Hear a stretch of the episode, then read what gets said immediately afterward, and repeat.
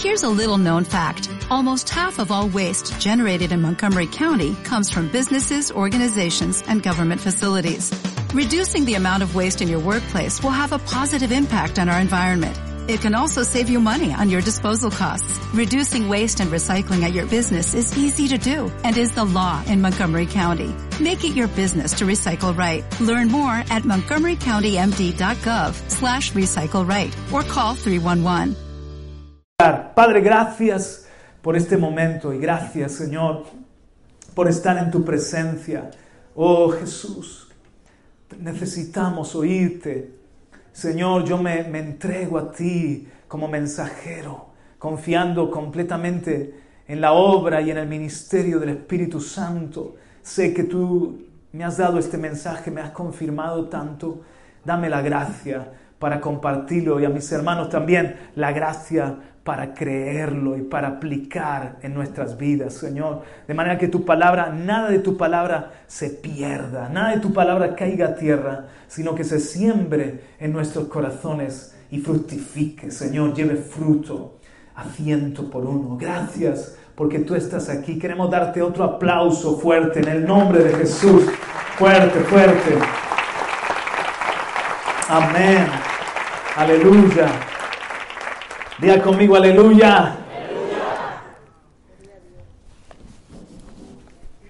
Vamos a abrir la Biblia en Hebreos 11, 33. Hebreos 11, 33.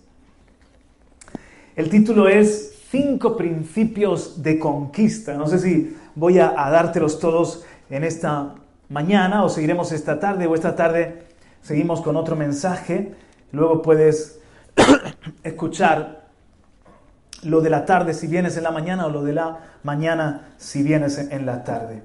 Pero para entender mejor, Hebreos 11, leyendo el verso clave es el 33, pero leemos el anterior, el 32 y el 34. Si está ahí la iglesia, deme un amén. También lo proyectamos. ¿Y qué más diré?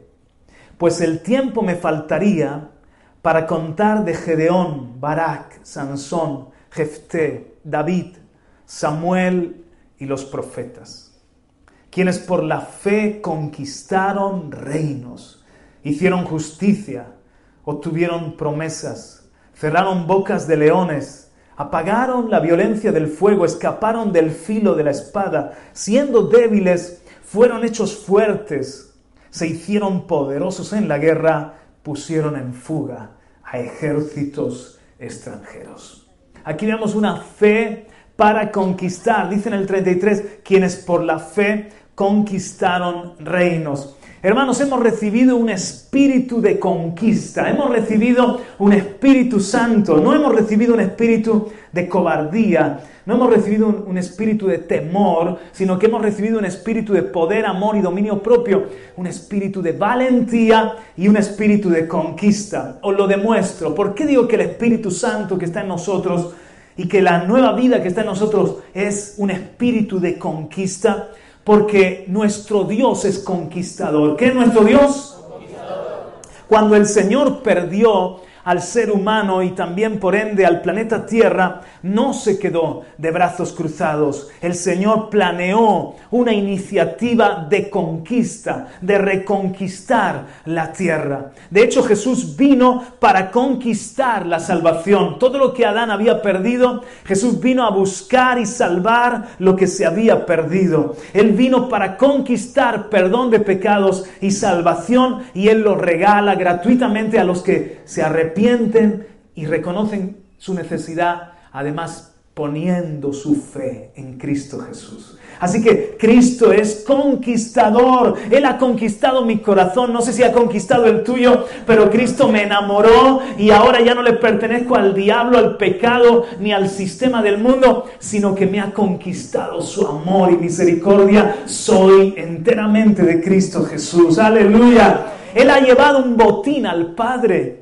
él llevando cautiva, una hueste de cautivos dio dones a los hombres. Cuando fue a la presencia de Dios después de resucitar, no fue solo, sino con el fruto de su aflicción, llevando a todos los que habían esperado la salvación de Israel, a todos los que estaban en el seno de Abraham, a todos los santos de la antigüedad que habían puesto la fe en el Mesías. Él se presentó ante el Padre con la victoria. He conquistado de nuevo el planeta Tierra. Lo perdió el primer Adán, pero yo como el segundo Adán he ganado al enemigo.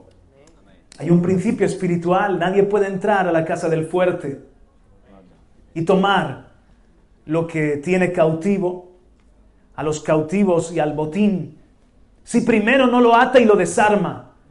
El hombre fuerte era Satanás. Había engañado a Adán. Había tomado por usurpación la autoridad y un señorío en la tierra.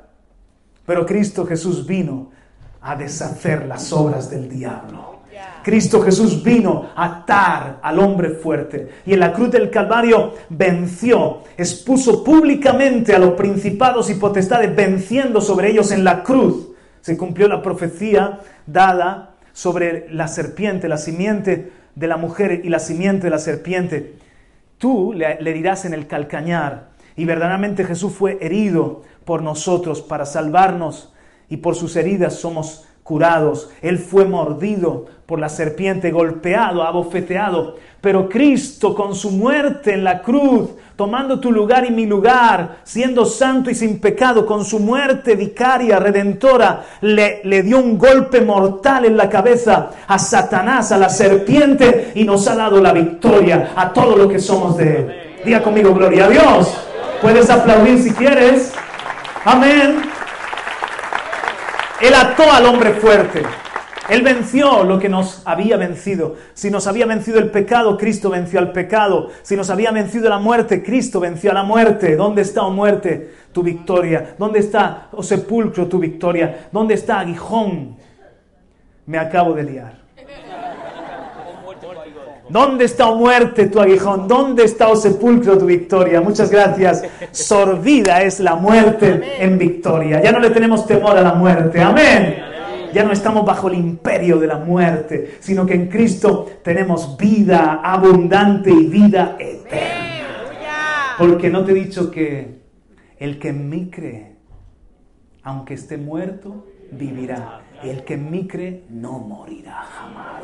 Cuando yo me muera, duermo y me voy para el cielo. Pero la muerte en mi vida ya no tiene dominio, ya no tiene autoridad. Porque Cristo venció al pecado, porque Cristo venció la muerte y a ese tirano, a ese hombre fuerte que era Satanás el diablo. Si el mundo era un palacio, vino y lo ató y ahora puede tomar el botín. Y el botín es las almas, las vidas que hemos estado cautivos al diablo para hacer su voluntad, que hemos estado engañados por el pecado. Lo que pasa es que el Señor ofrece libertad a todos, pero no fuerza a nadie. Tienes que tomar la decisión de salir de la cárcel e ir en pos de Cristo. Cristo te proclama libertad, Cristo te abre la cárcel, pero tú tienes que salir de las tinieblas a la luz del Hijo amado. Tienes que salir a Jesús él te espera con brazos abiertos. Y si el Hijo del Hombre te libertare, serás verdaderamente libre. Denle otro aplauso, aleluya. Amén. Gloria a Cristo. Diga conmigo, gloria a Cristo. Aleluya. Entonces todo eso conquistó y fue a la presencia del Padre llevando la salvación, llevando la victoria, llevando ya una primicia de todos los que habían de ser salvos. Piensen en Dios como conquistador. ¿No podía el Señor haberle dado a la nación de Israel una tierra vacía, sin moradores? ¿Sí o no? ¿No podía haber expulsado antes a las naciones que estaban en Canaán, puesto que era la tierra que le había prometido Abraham y su descendencia? ¿Por qué el Señor permitió que Israel tuviese que conquistar la tierra prometida? Siendo Dios, podía haberle dado una tierra vacía. Eh, de hecho, muchos tuvieron un conflicto porque pensaban que iban a una tierra que emanaba leche y miel, que era buena, pero que estaba vacía, despoblada. Y no, tenían que desposeer, tenían que conquistar esa tierra. La pregunta es ¿por qué? Porque todo Dios lo hace con propósito, ¿sí o no? Todo Dios lo hace con una intención. Y es que si Él es conquistador y Él es el Padre, Él hace a sus hijos conquistadores. Lo más importante no era tanto darles la tierra prometida, era enseñarles a pelear y a ser guerreros y a ser conquistadores como Él también es conquistador. Ellos tenían que pelear. Claro, Dios les iba a dar la victoria. Dios estaba con ellos. Iba a poner incluso a las avispas para que echaran a las naciones. Iba a pelear. Pero ellos debían ser fuertes y valientes. Igual con la iglesia, mis hermanos. Igual con la iglesia. Piensa un momento. ¿No podía el Señor haber hecho más en sus tres años y medio? En vez de un ministerio de tres años y medio, ¿no podía haber hecho un ministerio de treinta?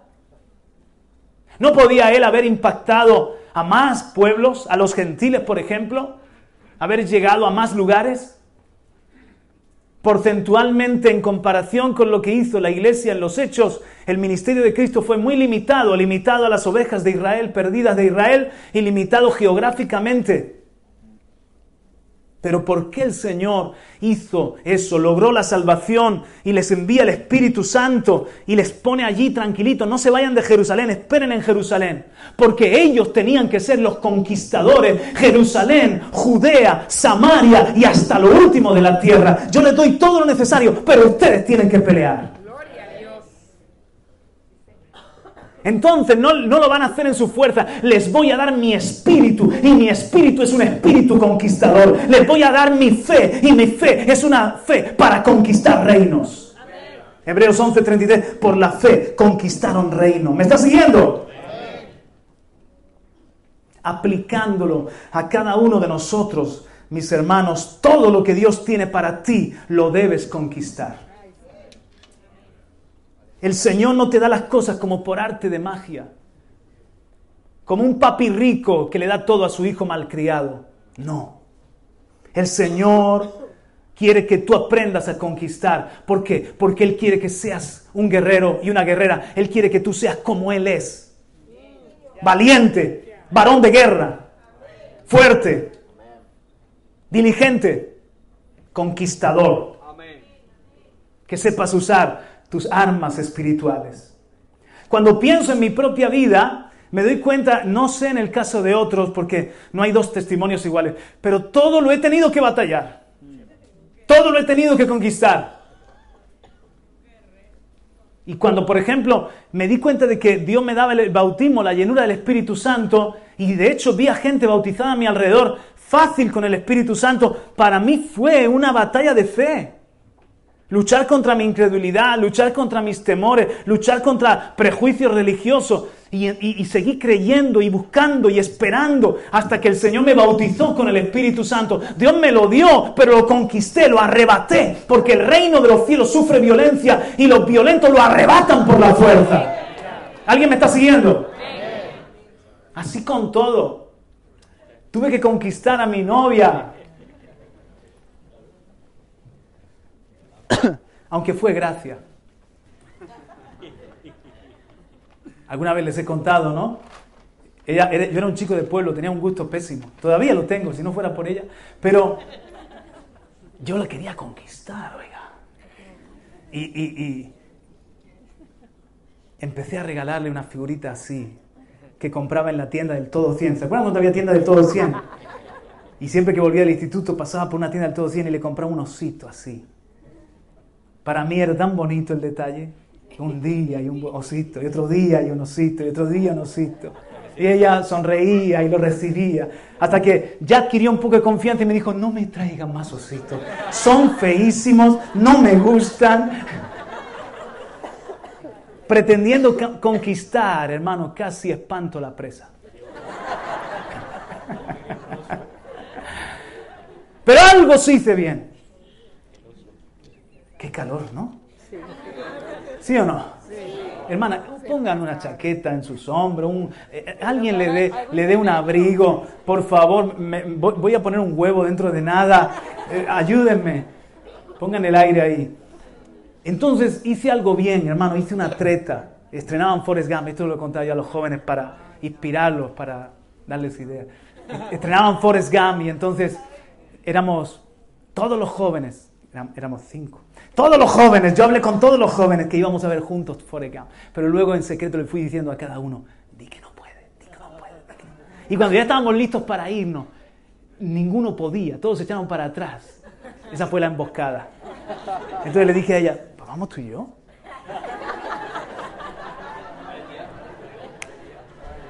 Buena película. Cine Rex, palco de arriba. ¿Lo han cerrado el Cine Rex? Madre mía. Hermano, y cuando estaba en lo mejor la película, dije ahora o nunca. Y le pasé el hombro así por encima del el brazo, el brazo por encima del hombro y le puse así el, el brazo. Y ella empezó a temblar. Literalmente a temblar. De nervios. Y yo empecé a sudar. Y dije, ¿ahora qué hago? Llegó un momento que se me durmió el brazo. Y, y, ella temblaba y yo con el brazo dormido. Luego tuvimos que volver a ver Forrest Gump. Pero, pero cuando salí le dije, ¿quieres ser mi chica?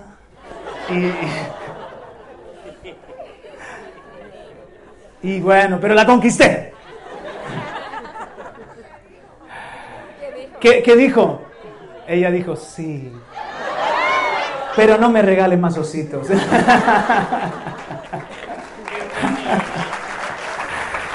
Oye, pero te voy a decir una cosa. Luego le regalé un oso de peluche, bien, bien mono, aguantó muchos años. Está todavía por ahí.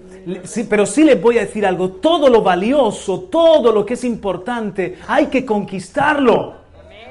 No te viene dado. Tenía, que conquistar y tienes que conquistar, joven. Tenemos que conquistar la formación. Es un esfuerzo, es una batalla contra la pereza, contra la incultura, contra la inconstancia, etc. Pero al final, si perseveras, si, si, te mantienes en fe, lo, lo, acabas cazando, lo acabas conquistando y puedes ser un buen profesional y puedes ser alguien que le sirves a Dios desde tu trabajo o con una preparación de vida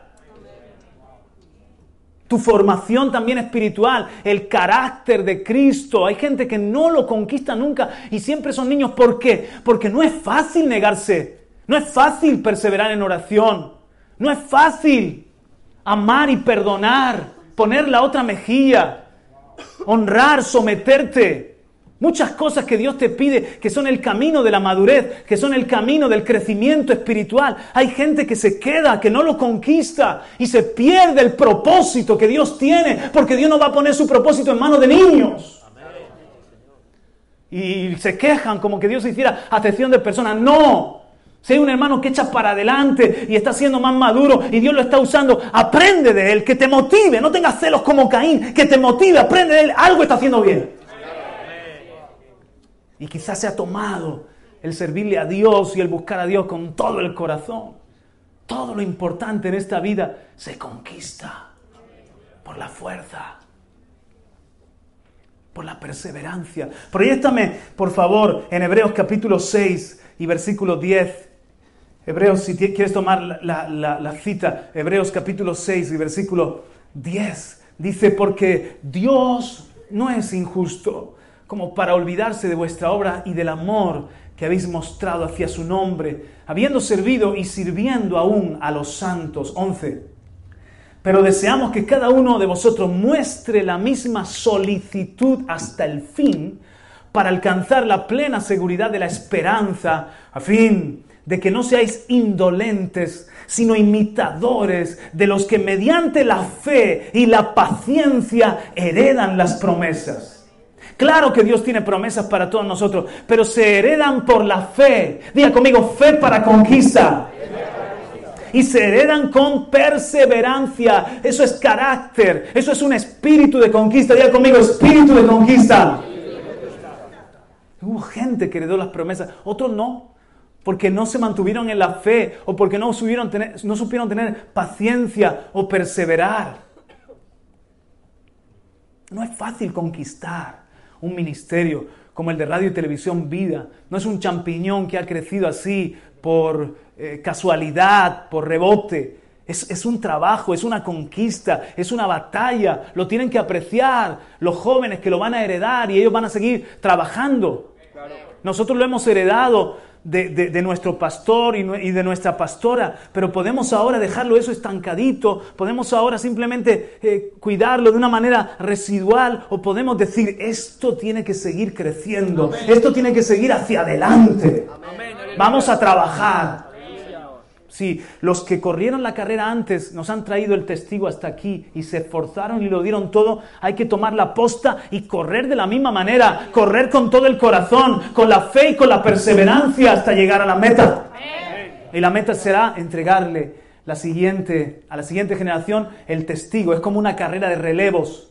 Y si no se lo entregamos a la siguiente generación el, testigo, es que se lo entregaremos a Cristo cuando Él venga. Se lo entregaremos en el aire y diremos, Señor, aquí está la, obra que nos diste, que hiciéramos, la hemos hecho, aquí la tienes. Dale ese aplauso fuerte a Cristo Jesús. Aleluya. Amén.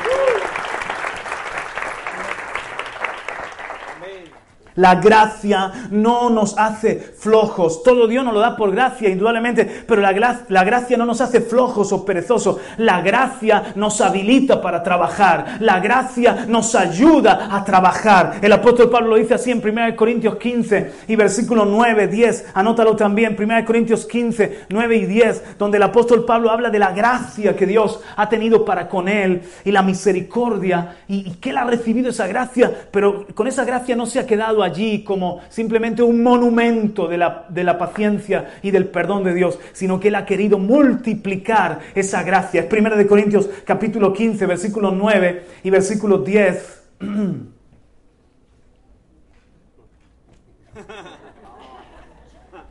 Yo lo busco. Y en 1 Corintios 15, necesito que sea rápida, porque yo soy el más insignificante de los apóstoles que no soy digno de ser llamado apóstol, pues perseguí a la iglesia de Dios. Pero por la gracia de Dios soy lo que soy. Y su gracia para conmigo no resultó vana. No es que yo he recibido gracia y entonces yo he dicho, ah, todo esto es fácil, esto es misericordia, el perdón, qué, bueno, qué bonito, eh, Cristo me da el cielo, la vida eterna, me perdona todo lo que he hecho, estupendo, y ahora a vivir como un cristiano gracioso, no antes viene trabajado mucho más que todos ellos. A más gracia, más responsabilidad. A más gracia, más demanda. A más gracia, Pablo se sentía deudor y trabajó mucho más que todos ellos. Aunque no yo, sino la gracia de Dios en mí. Entonces Dios nos va a dar la gracia para trabajar y para conquistar las promesas y los propósitos que Él tiene con nosotros. Alguien diga aleluya. Te quiero compartir cinco principios de conquista y los tomamos de ahí del Antiguo Testamento, Deuteronomio capítulo 32. Acompáñame a Deuteronomio, es el quinto libro de la Biblia, capítulo 32 y versículo 48.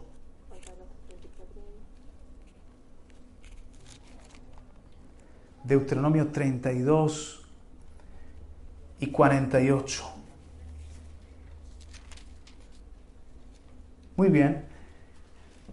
Estamos en el momento donde ya después de 40 años en el desierto tienen que entrar a conquistar.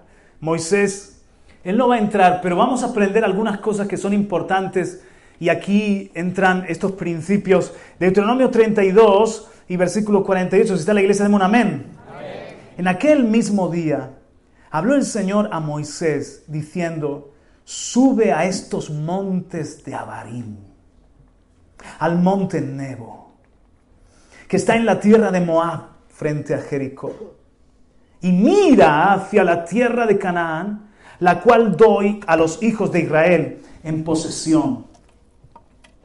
Versículo 50. Morirás en el monte al cual subes, y serás reunido a tu pueblo, así como murió tu hermano Aarón sobre el monte Or, y fue reunido a su pueblo porque me fuisteis infieles en medio de los hijos de Israel, en las aguas de Meriba de Cades, en el desierto de Fin, porque no me santificasteis en medio de los hijos de Israel.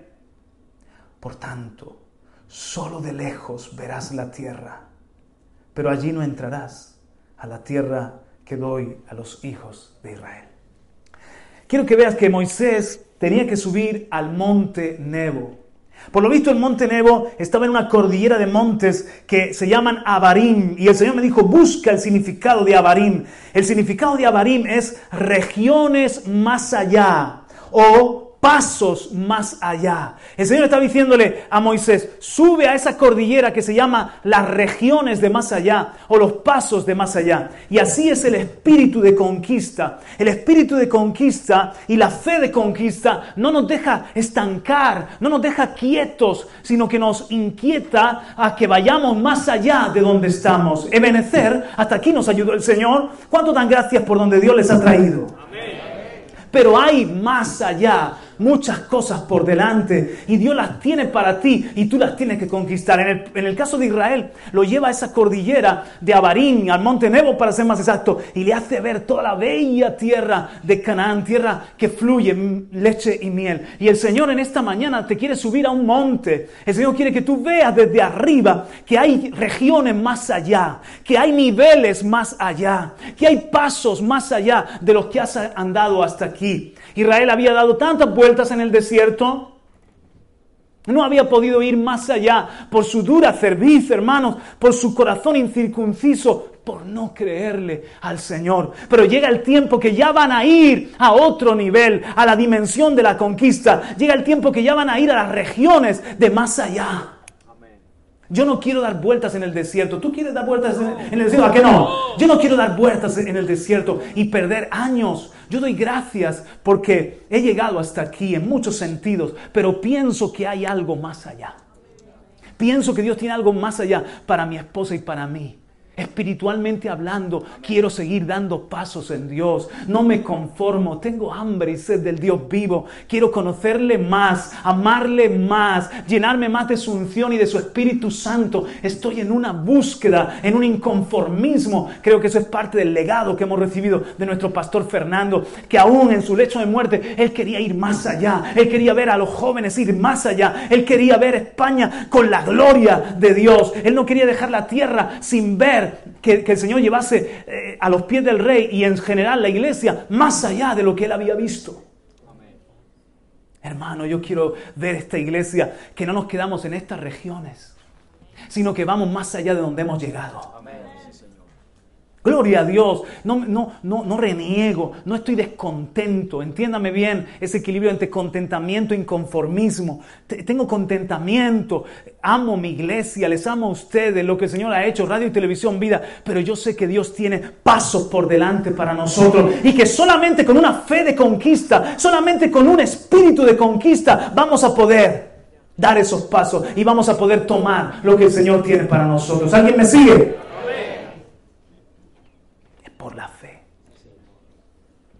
Pero aquí empiezo con los principios. El primer principio es este. Si no lo ves, no lo conquistas. ¿Qué he dicho? Un poquito más adelante, en Deuteronomio capítulo 34, avanza con tu Biblia. Deuteronomio capítulo 34 y versículo 1. ya hemos dicho que el Señor subió a Moisés a una cordillera o agrupación de montes Abarim pero dice más aquí en Deuteronomio 34.1, y subió Moisés desde la llanura de Moab al monte Nebo. Hay que subir, hermano, del valle a lo, a lo alto. A la cumbre del Pisga. O sea, si os dais cuenta, lo sube al Nebo. Pero dentro del Nebo lo sube a una cumbre que era llamada Pisga, que está frente a Jericó. Y el Señor le mostró toda la tierra. Leamos un poquito. Galaad hasta Dan, todo Neftalí, la tierra de Efraín y de Manasés, toda la tierra de Judá hasta el mar occidental, el Negev y la llanura del valle de Jericó, la ciudad de las palmeras hasta Zoar. Entonces le dijo el Señor, esta es la tierra que juré dar a Abraham, a Isaac y a Jacob, diciendo, yo la daré a tu descendencia te he permitido verla con tus ojos, pero no pasarás a ella. Y allí murió Moisés, siervo del Señor, en la tierra de Moab, conforme a la palabra del Señor. Y él lo enterró en el valle, en la tierra de Moab, frente a Bet Peor, pero nadie sabe hasta hoy el lugar de su sepultura. Aunque Moisés tenía 120 años cuando murió, no se habían apagado sus ojos ni había perdido su vigor. Aleluya. Y los hijos de Israel lloraron a Moisés por 30 días en la llanura de Moab. Así se cumplieron los días de llanto y duelo por Moisés. 9. Y Josué, hijo de Nun, estaba lleno del espíritu de sabiduría, porque Moisés había puesto sus manos sobre él. Y los hijos de Israel escucharon e hicieron tal como el Señor había mandado a Moisés. Desde entonces no ha vuelto a surgir en Israel un profeta como Moisés, a quien el Señor conocía cara a cara. Nadie como él por todas las señales y prodigios que el Señor le mandó hacer en la tierra de Egipto contra Faraón, contra todos sus siervos y contra toda su tierra, y por la mano poderosa y por todos los hechos grandiosos y terribles que Moisés realizó ante los ojos de todo Israel. Y aquí termina el Pentateuco, los cinco libros que escribió Moisés. Miren mis hermanos, Pisga, también el Señor me dijo, busca el significado de Pisga. Y resulta que esa cumbre, Pisga, literalmente significa inspección, vista o contemplación. Necesitamos subir al monte, a lo alto y ver lo que está por delante. Hay regiones más allá, hay pasos por delante, pero si no lo ves, no lo conquistas. Lo que debemos conquistar, primero lo tenemos que ver y pasarle esa visión a nuestros hijos, en este caso a Josué y a la siguiente generación. Es interesante que el pueblo que entró con Josué y Caleb al frente, esa nueva generación, tenían que conquistar la tierra, pero este fue el orden. Primero la vieron, luego la repartieron, tercero la conquistaron y cuarto la administraron. ¿Te lo repito? Primero la vieron y vieron que era una tierra buena, que emana leche y miel. Una tierra que Dios les entregaba de montes, de vegas, de fruto. Segundo, la repartieron. Tercero, la conquistaron. Y cuarto, la administraron. Y aquí hay algo que no entiendo bien, porque la lógica para mí hubiese sido esta. Primero lo vemos, segundo lo conquistamos y una vez que lo hemos conquistado, lo repartimos. Pero invirtieron el orden porque hay un principio espiritual. Cada tribu tuvo que ver su propia tierra que el Señor le había repartido. Es decir, toda la tierra era del Señor y era de Israel.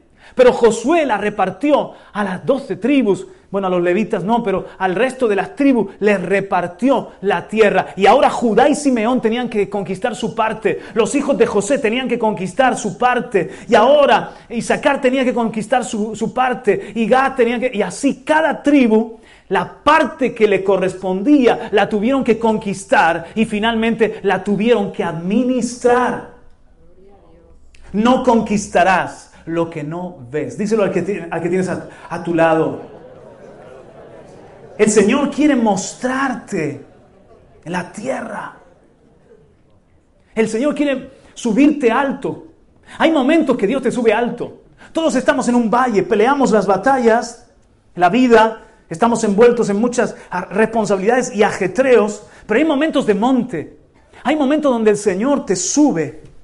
Quizás es el tiempo de oración, donde hay, hay, hay un momento con Dios que ves su grandeza y que, y que recuerdas sus promesas y que puedes ver lo que Él tiene para ti.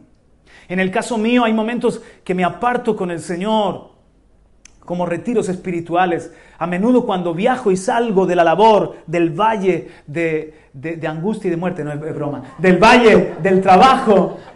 Entonces estoy, a veces cuando he viajado al sur de Francia, cuando he viajado a América o cuando he viajado a, a otro lugar, es como que el Señor me sube a un monte y me permite ver lo que sigue. Y me permite ver la obra con una visión más grande, con una visión global. Me encanta subir a, la sierra, de donde puedo ver Murcia, y allí oro por, por, Murcia, por las familias de Murcia, por las autoridades, por las, por las congregaciones. Es como que, que siento desde ese lugar que se, que se pelean mejor las batallas. ¿No te ha pasado alguna vez? Y hay momentos que el Señor te sube y, quiere que veas la tierra. Pero aquí hay una clave también dentro de este principio. Tienes que ver la tierra buena. ¿Saben por qué quise yo conquistar a esta mujer?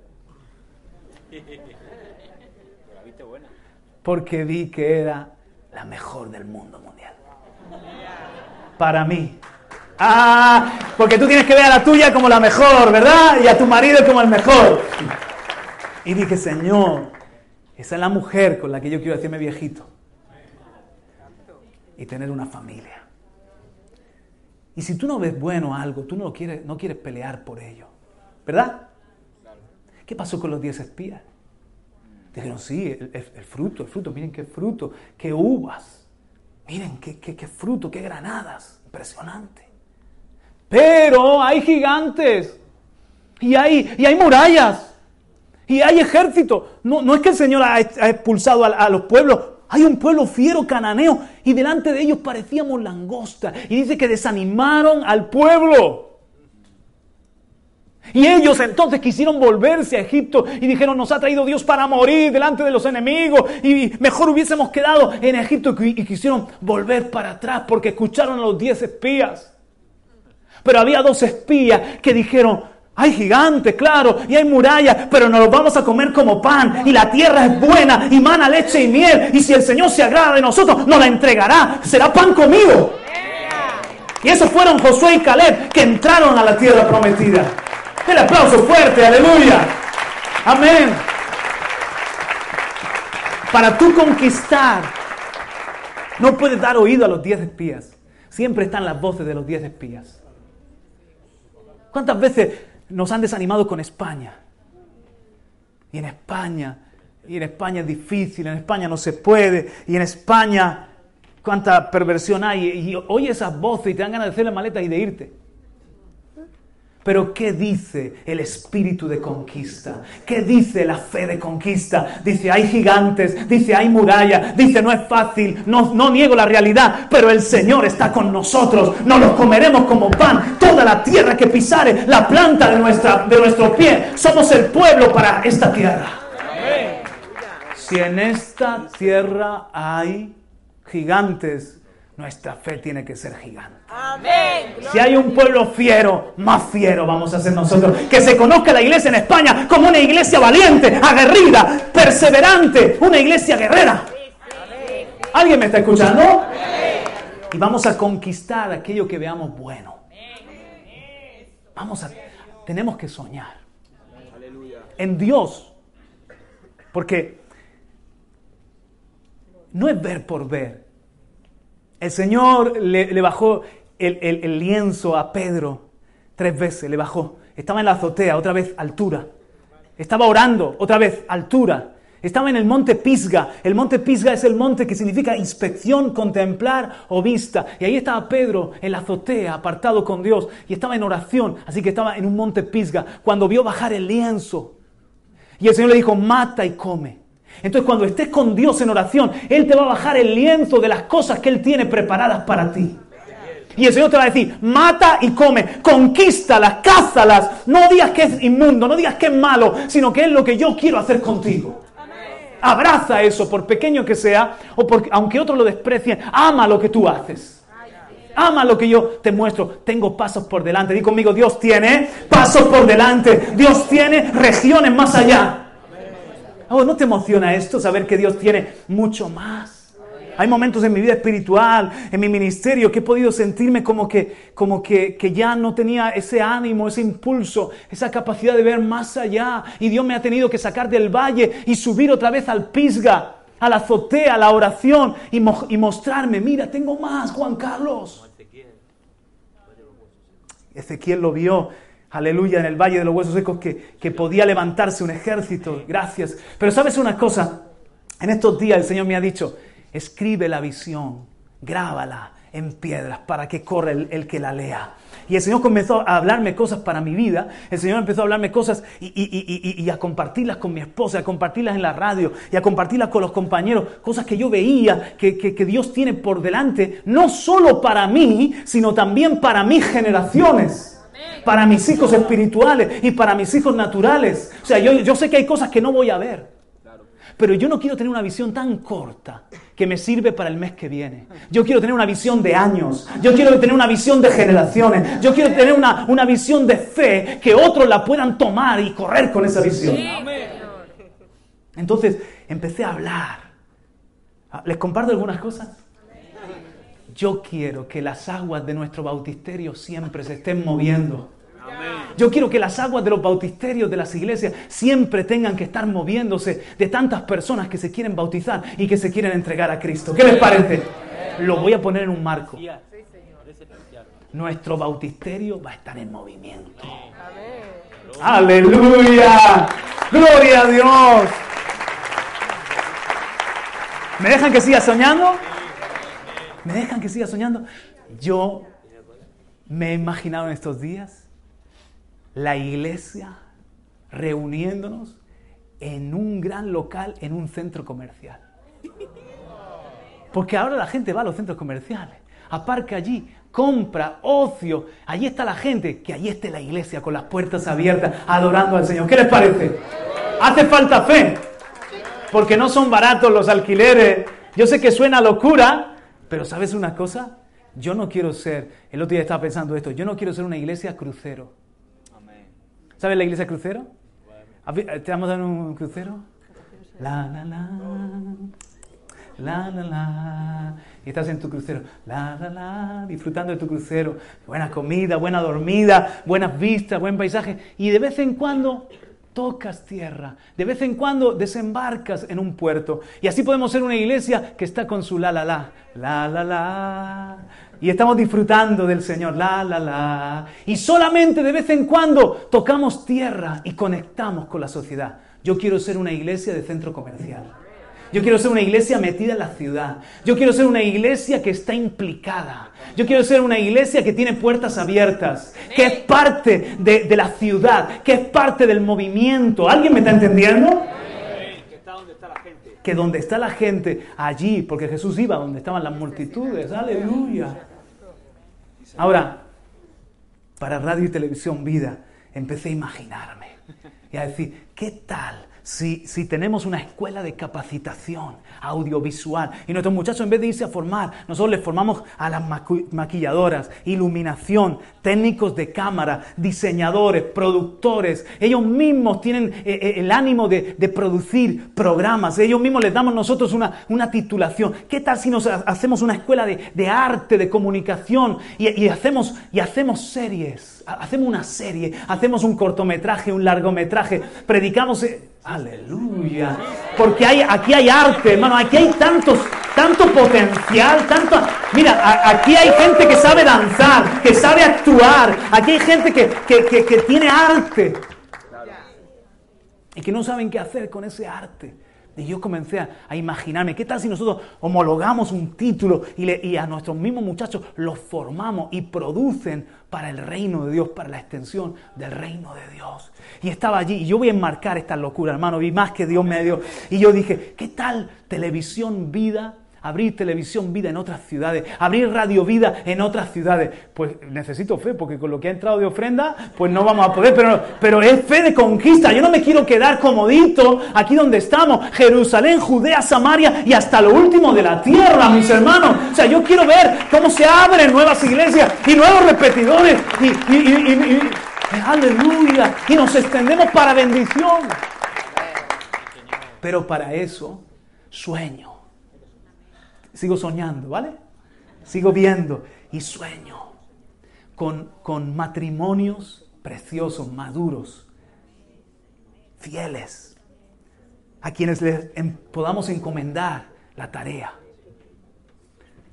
Sueño con, con, con, con jóvenes que sienten llamado, que aprenden a servir, que son hijos primero, que son discípulos primero, y Dios los honra y Dios los levanta y los podemos enviar y tienen el ADN de la casa y tienen el sentir que Dios nos ha dado como ministerio. Porque con los hijos se edifica la casa. Amén. Y hay gente que viene y que se injerta y que se convierte en hijo. Pero hay otra gente que viene y pasa y se va porque nunca fueron hijos, porque el, hijo no, el que no es hijo no queda en la casa. Y Dios lo ha traído para un propósito y que el Señor los bendiga. Pero yo quiero ver cómo se levantan hijos de la casa. Y que son la gente que incluso tiene visión que yo no tengo. Que nos ayudan a ver cosas que nosotros, ni vemos. Pastor, el Señor me está hablando. de esto, me está hablando de esta ciudad, o me está hablando de hagamos, un, hagamos producciones musicales. Nosotros hicimos una producción musical y tengo en mi corazón que Dios nos quiere dar más, que ese pozo se tiene que volver a abrir y Dios nos quiere, nos quiere, dar nuevas canciones, Dios nos quiere dar nuevas producciones, pero necesito otros que lo sueñen conmigo y otros que, que pongan su talento y pongan su don y su gracia ahí, porque yo no doy para más. ¿Con qué sueñas tú? ¿Qué ves más adelante? ¿Qué pasos están para ti por delante? ¿Cuál es la, la tierra que tú ves buena? Para ti, para tu familia. ¿Qué tienes que conquistar? Un joven que se, que se anime, que salga aquí. Venga, un joven voluntario que venga y que, que, nos diga qué ve, qué ve para el futuro, qué ve para el mañana. Elías estaba deprimido, voy a darte tiempo que lo piense. Elías estaba deprimido y parecía que había terminado, ya no veía más allá. Y el Señor dijo, Elías, come y bebe, que largo camino te resta. Y lo llevó al monte, ¿sí o no? Al monte Oreb. Y allí le mostró que, Dios es nuestro Dios es grande, nuestro Dios es poderoso, nuestro Dios no es pequeño, nuestro Dios no está limitado, sino que es el, rey de los cielos y de la tierra. Y le, le volvió a renovar la fe. Y le dijo, Elías, hay futuro. Un a Eliseo, ungirás a reyes, tu hijo ungirá a reyes, tu nieto espiritual ungirá a reyes. O sea, Dios le dio visión para tres generaciones. ¿Te das cuenta? Y hay momentos así, hermano, que vemos para la semana que viene y no vemos más allá. Pero Dios te quiere llevar arriba y, mostrarte el lienzo y decirte, Pedro, mata, come. Daniel, mata, come. Omar, mata, come. Pepi, sigue soñando. Loli, tú también mata y come. Con mesura, con equilibrio, pero... Javier, ¿qué hay por delante? O sea, ¿qué, tenemos que conquistar? Fe de conquista. Por la fe conquistaron reinos. Tomaron ciudades. Ah, pero este mundo lo que te dice es comodidad, tranquilito. Mi silla, ya tengo mi silla en la iglesia, siempre se sienta en la misma silla, ¿eh? Tengo mi silla, tranquilito ahí. Que no me inquiete mucho, porque está equivocado de iglesia, te vamos a inquietar. Te vamos a mover la silla, aleluya. Si no puedes aplaudir, ¡ay! Venga, un joven. Que venga, un voluntario. Ven, Ari. Un, Ari tiene una visión de un centro de acogida para necesitados. ¿Por qué no? Hermana, ánimo, conquístalo, ora por eso, lo, estás viendo. Lo primero es que hay que verlo y hay que verlo bueno. ¿Vale, viejo? ¿Cómo? Viejo, también, ahora eh, eh, voy, iba para allá, iba para allá. Lo segundo es que dice que lo repartió. Quizás el Señor te pone la carga a ti, te reparte. O sea, no te frustres cuando lo que Dios te encomienda y te pone a ti la visión, otro no lo ve. Porque Dios reparte su obra. Y a cada uno le da una carga, un, terreno por el que luchar y que conquistar. Y a lo mejor el tuyo es diferente del del hermano. Y Ari se puede frustrar y decir, pero ¿por qué no vienen más voluntarios aquí a ayudar? Es que no se dan cuenta que el Señor ama a los pobres y el Señor quiere que hagamos el bien y menos palabras y más obra. Y, entonces se vuelve una hermana amargadita que nadie se quiere juntar con ella porque siempre se está quejando. No, comunica con fe la visión para que otros la abracen y corran contigo, pero no todos correrán, sino aquellos a quien Dios se la reparte. ¿Os dais cuenta, mis hermanos? Quizás Dios te reparte una carga por los niños. quizás Dios te reparte una carga por las calles. Quizás Dios te reparte una carga por el altar. Quizás Dios te reparte un, algo que tú ves. Y te vas a juntar con otros que lo vean también. Y os vais a juntar y, vais a empezar a hablar. Y hay que hablar en fe. Y hay que decir, oye, ¿te imaginas? ¿Te imaginas? Yo estaba ayer hablando con, con los pastores porque Josué soñó con que la iglesia estaba en el Tader. Y entonces él me lo dice. Y cuando él me lo dice, digo, ay, me ha copiado la visión. Y entonces se acerca Ana, la esposa del pastor de Israel, y dice, yo soñé con la iglesia en un centro comercial. Digo, santo, ya somos tres locos. Y nos vamos a juntar. ¿Qué, dice Raquel? En la nueva condomina, dice Raquel, ella es más... Más pro, ella es más pro, más glamurosa. En la nueva economía. ¿Y por qué no? Me uno a tu fe. En el mejor lugar. Dios nos puede llevar allí y abrir nuestras puertas para que venga gente a adorar. No sé si se cumplirá o no se cumplirá, pero no voy a dejar de creerle a Dios que hay pasos por delante y regiones por delante. Aleluya. Gloria a Dios. Así que se te van a juntar locos que van a tener también una carga, una visión por, eso. Los de tu tribu, serán los de tu tribu. Aleluya. Venga, va.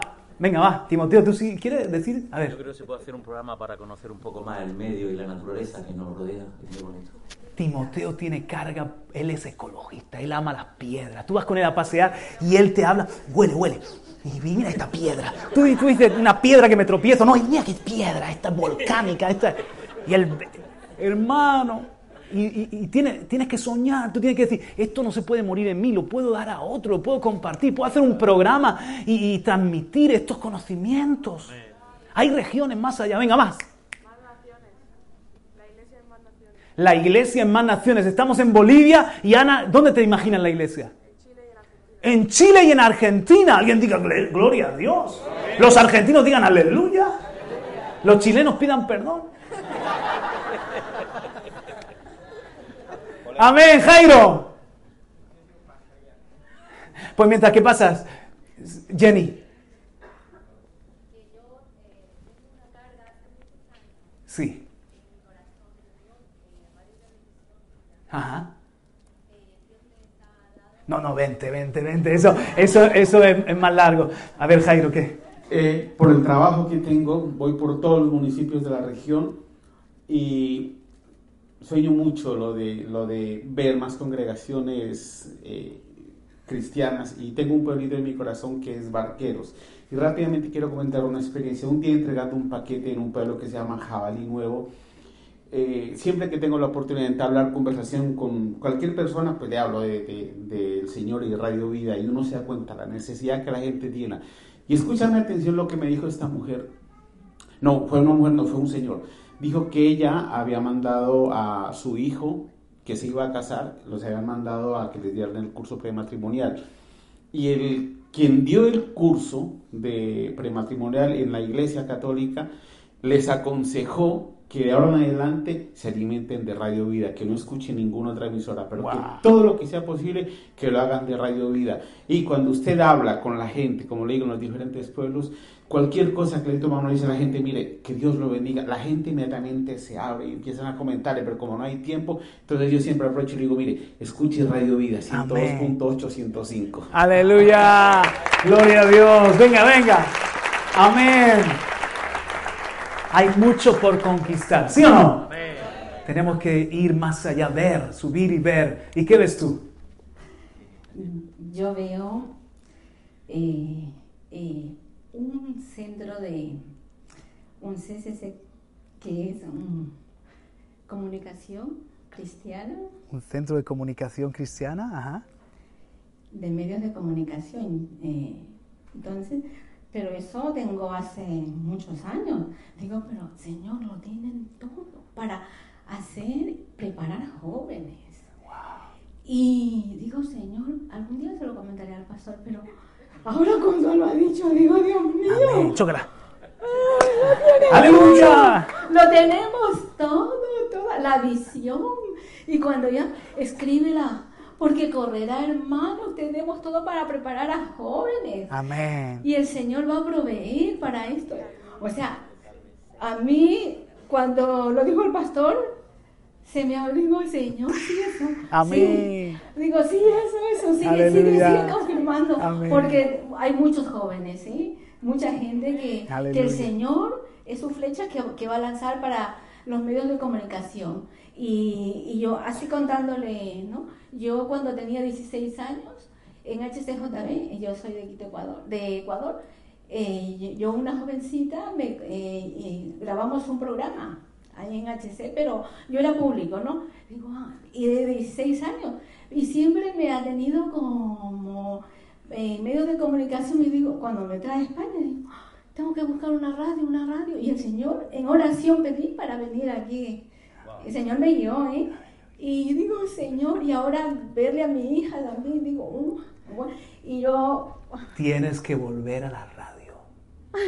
Tienes que volver. Eso que pasó con 16 años ya es un síntoma de que te, te tienes que sentar frente al micrófono a compartir las cosas de Dios. ¿Cuánto dicen amén? Aleluya. Oh, gloria, vente, Fuyo. Pero te, te, quiero decir más cosas que, otra cosa que, que yo soñé.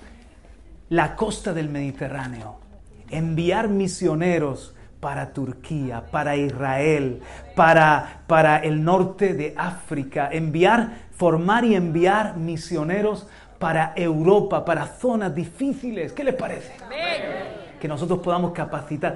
Miren, Dios nos está dando experiencias. Y Dios, yo estoy soñando con, con los misioneros. O sea, hay, por delante. Y aplícalo. Eh, eh, estamos compartiendo cosas de la obra, pero aplícalo en tu caso. A lo mejor casarte bien.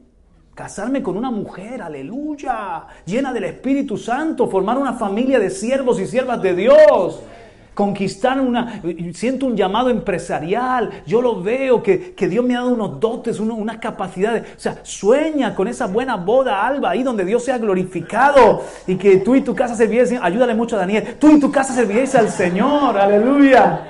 Hay mucho por delante para cada uno de nosotros. Alfredo todavía y María, hay, hay, que seguir soñando, hay que seguir viendo y transmitiéndole la fe y la visión a los nietos y a los hijos de los nietos, ¿eh? porque vais a vivir como Moisés. ¿Qué te parece? 120 años y todavía tenía vigor. Yo tengo que decir que no voy a vivir 120. Voy a vivir 150. ¡150! Dios mío. Mari, tienes que ponerte a la par con él, porque si no, la que le espera a, las hijas y a los nietos. ¿Qué pasó el tuyo? Hace poco difícil. Vale. En la, la iglesia, capacitando gente para evangelización. Mm, amén. Eso es lo que ves, capacitando para evangelizar. Un ministerio de evangelismo, pero que capacite evangelizadores. Dele otro aplauso al Señor. Muchas cosas. La última, vente, vente. La última. A ver qué hora es. Seguimos en la tarde, se nos hizo un poco tarde ya. Seguimos en la, en la tarde. Pero quiero, quiero terminar con el, el nombre Nebo significa profecía de él. Dios subió a Moisés a un monte, piensa en esto, que era Abarim, regiones de más allá, Pisga, inspección, contemplar, vista, visión. Y también el monte era Nebo, que significa la profecía de él. Piensa en eso, pero ¿qué, es lo que tú sueñas, Gisela? Bendiciones. Eh, yo tengo mucha carga hace muchos años por eh, las víctimas de malos tratos. Mm. para un centro de acogida de víctimas de malos tratos, no solamente de mujeres, no solamente de niños, sino de hombres, porque yo los he visto. Mm. Y, y esa es, es mi, mi, carga. Yo siempre pido al Señor que se pueda abrir eso. Porque hay, hay muchos corazones rotos que guardan mucho dolor ahí y al no ser sanados esos corazones dañan sus hogares. Mm. Entonces es una mi locura. El Señor, por fe se va a abrir un centro de, acogida para las víctimas de los malos tratos. Pégate a Ari. y a otros locos, id orando por eso y ahí vamos a ver cómo el Señor nos da la fe y nos da la estrategia para conquistar. Primera de Timoteo, proyectamelo por favor, 1.18. Y este es el, segundo principio. Echa mano de tu profecía. Dile al que está a tu lado, echa mano de tu profecía. En Primera de Timoteo 1.18 dice así. Esta comisión te confío, hijo Timoteo, conforme a las profecías que antes se hicieron en cuanto a ti, a fin de que por ellas pelees la buena batalla. Así que Dios te va a dar palabra profética, textos de la Biblia que tienen tu nombre, Dios te va a dar sueños, visiones, Dios te va a hablar a través de siervos, de profetas, aún de tus papás o de tus abuelos, te va a dar una profecía que vas a poder echar mano de ella para pelear la batalla, para ese momento que te desenfoca, para ese momento que te sientes desorientado entonces recuerda la profecía y es una brújula, te da un camino, te da un norte. El monte Nebo, ese lugar de altura, significa profecía de Él. Y nosotros no podemos perder de vista cuál es la profecía para mí. Para cada uno de nosotros Dios tiene una palabra profética, una bendición que habló, un plan. Quizás que seas un instrumento de salvación, que formes una familia de adoradores, quizás que des trabajo a gente, que seas alguien próspero, que ayudes en la obra del Señor, quizás que prediques el Evangelio en los medios de comunicación, que crees, que, que, hagas cómic, que seas actor, que, que seas cantante. Yo no sé, hay una palabra profética que Dios va a traer a tu vida y esa palabra profética a menudo vas a tener que subir al monte Nebo, profecía de Él, y la tienes que ver, y tienes que recordarla. Y cuando el enemigo te trae desánimo o te sientes confuso, en ese momento echa mano de la profecía que antes se habló en cuanto a ti. ¿Me estás escuchando? Aleluya. Ahora, no necesariamente la profecía se va a cumplir en ti. Te voy a decir una mala noticia y una buena noticia. ¿Por cuál querés que empiece? Por la mala, Moisés había recibido profecía. El monte Nebo era, era parte de una profecía para su vida. Conquistar, tomar, entrar en la tierra prometida.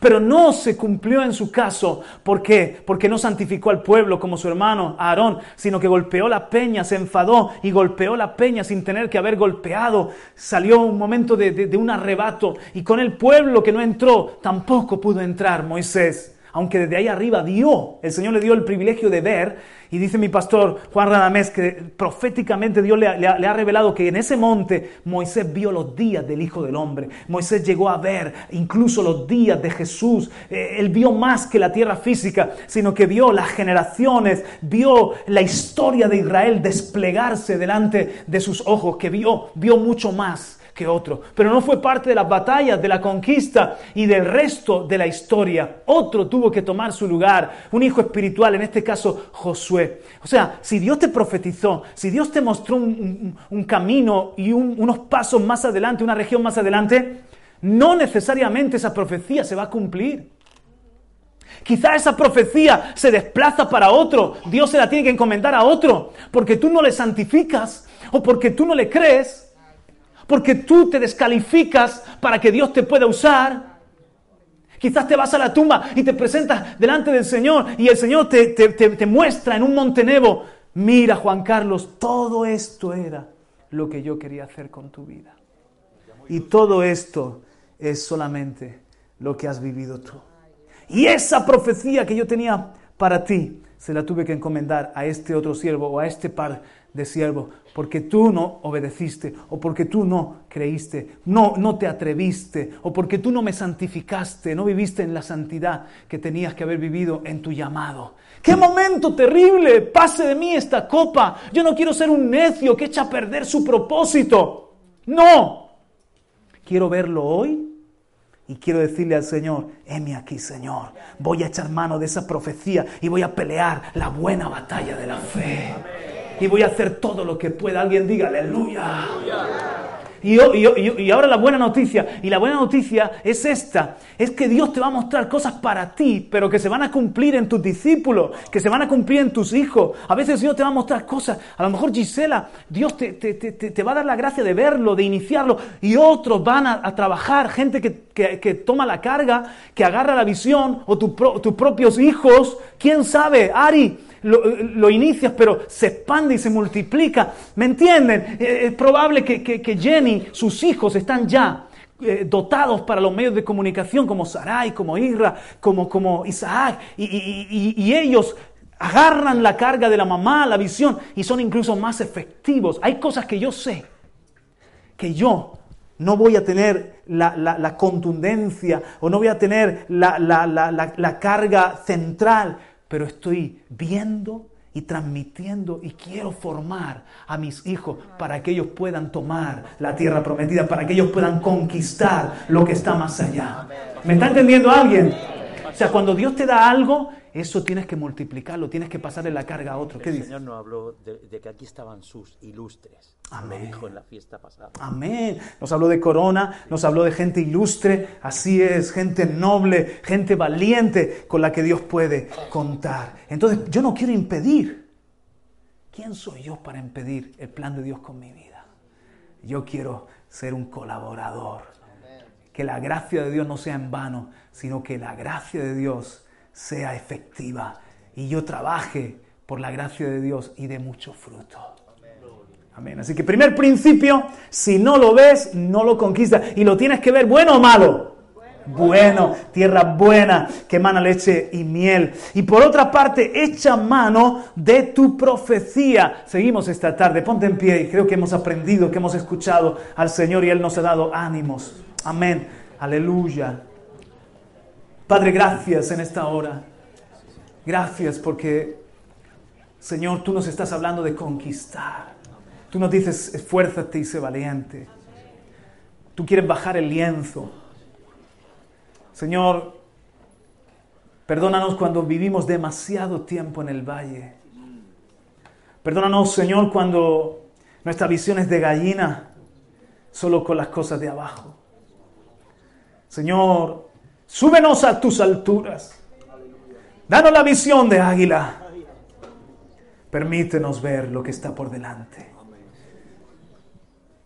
Señor, gracias por todo lo que tú vas a hacer en España. Gracias por todo lo que tú vas a hacer en nuestro ministerio, en nuestra casa, en nuestra familia. Gracias, Señor. Dice el Salmo, grandes son las obras de Jehová, buscadas por todos los que se deleitan en Él.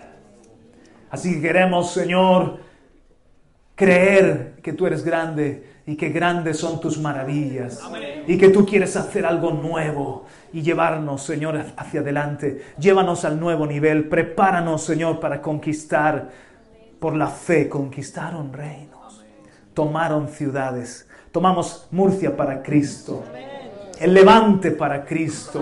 Pedimos España para Cristo. Queremos producir hijos misioneros. Queremos producir hijos que sean flechas de fuego, que enciendan ciudades, que enciendan naciones. Queremos, Señor, que la palabra a través de los medios de comunicación se multiplique. Aleluya. Queremos llegar con las nuevas tecnologías. Sí, danos visión, Señor, para estar allí donde está la gente.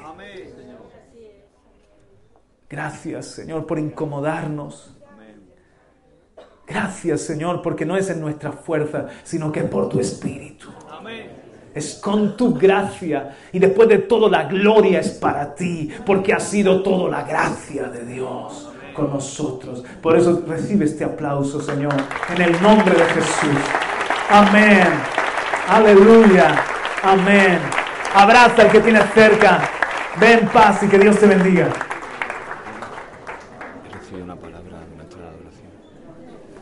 ¿Quieres darla ahora?